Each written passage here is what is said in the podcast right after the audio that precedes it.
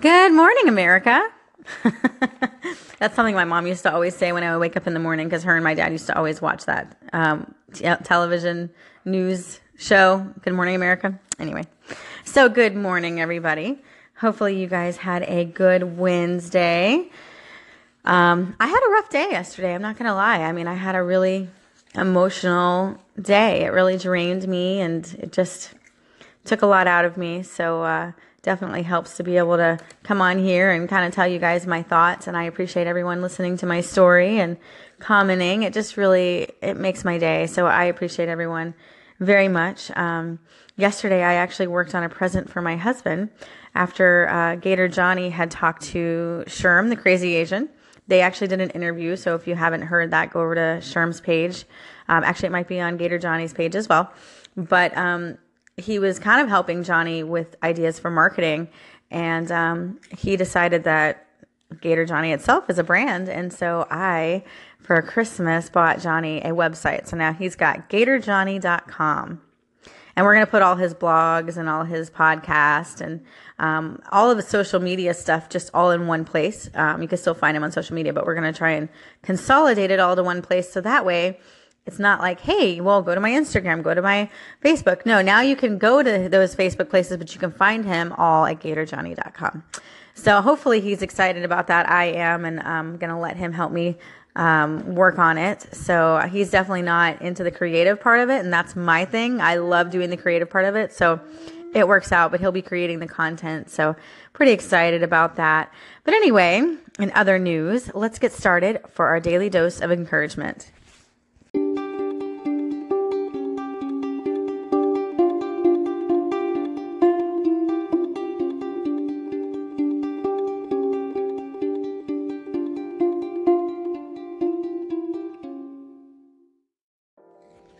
Hello, friends. It's December 7th of 2017, and we're going to read some Jesus Calling.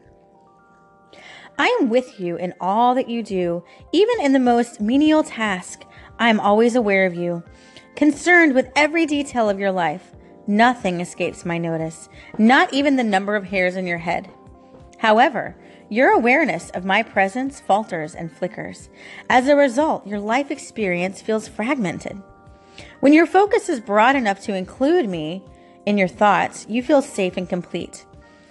When your perception narrows so that problems or details fill your consciousness, you feel empty and incomplete. Learn to look steadily at me in all your moments, in all your circumstances. Though the world is unstable and in flux, you can experience continuity through you, your uninterrupted awareness of my presence. Fix your gaze in what is unseen, even as the visible world parades before your eyes. Matthew 10 29. Fix your gaze on God. That's my son's counting. Um, he is with you in all that you do. You know these these passages they just make my heart leap because it's so true. Um, God is with you in everything that you do, and some days are harder than others. And I have to say, um, you know, He has shown me over and over again how wonderful He is, and how many times He can get me out of situations and you know depression, and just looking to Him and having this time with Him in the mornings um, has just really helped me uh, focus more on Him and more on the good in my life, and it's made it to where I can look at things differently. Um, for a while, we actually wanted to sell our house, not because we don't love our house, but because we're kind of growing out of our house. We're a five family of five. We have four dogs, and we're in this really small um, three bedroom house. And when I say small, like it's really small. The square footage is not enough for um, for us. so we were looking for another house. We were going to buy a bigger house, and we'd even considered maybe moving out of the state at one point but um, you know, Johnny and I had just really been discussing it, and after really digging into the Word of God and being able to actually build this house, and my mom was here to help us build this house, and um, my crosses are in the concrete of this house. Um, I feel like this house is really blessed, and so we have decided to just build on and not move. Um, and I think it's really helped all of us feel more connected to this house. I, I think that we were just kind of like waiting for the next thing. Um, but now that we know that we're going to stay, I feel so good here. I feel like this is my home, you know? Um, and I, I think before that, I was just always waiting for our next house or waiting for the next move because my husband is such a gypsy spirit and, um, you know, he's always looking for something else. So it's really hard for me to feel settled with him because I know that pretty soon he's going to find another job and pretty soon we may have to move and but I feel like after we had this conversation it really helped me feel settled and not really that we're settling for this house because we love this house, but the fact that we are making this house our home and finally deciding this is where we want to stay. Um, and so I just feel like what I'm trying to say is that God has kind of given me this understanding that He is here and that I don't have to keep looking elsewhere for something better because He gave me this house. Um, you know, He even says He knows the numbers of hairs that we have on our head and He loves us that much. It's just amazing to me to know that we have that much love around us that He can help us with decisions, big decisions.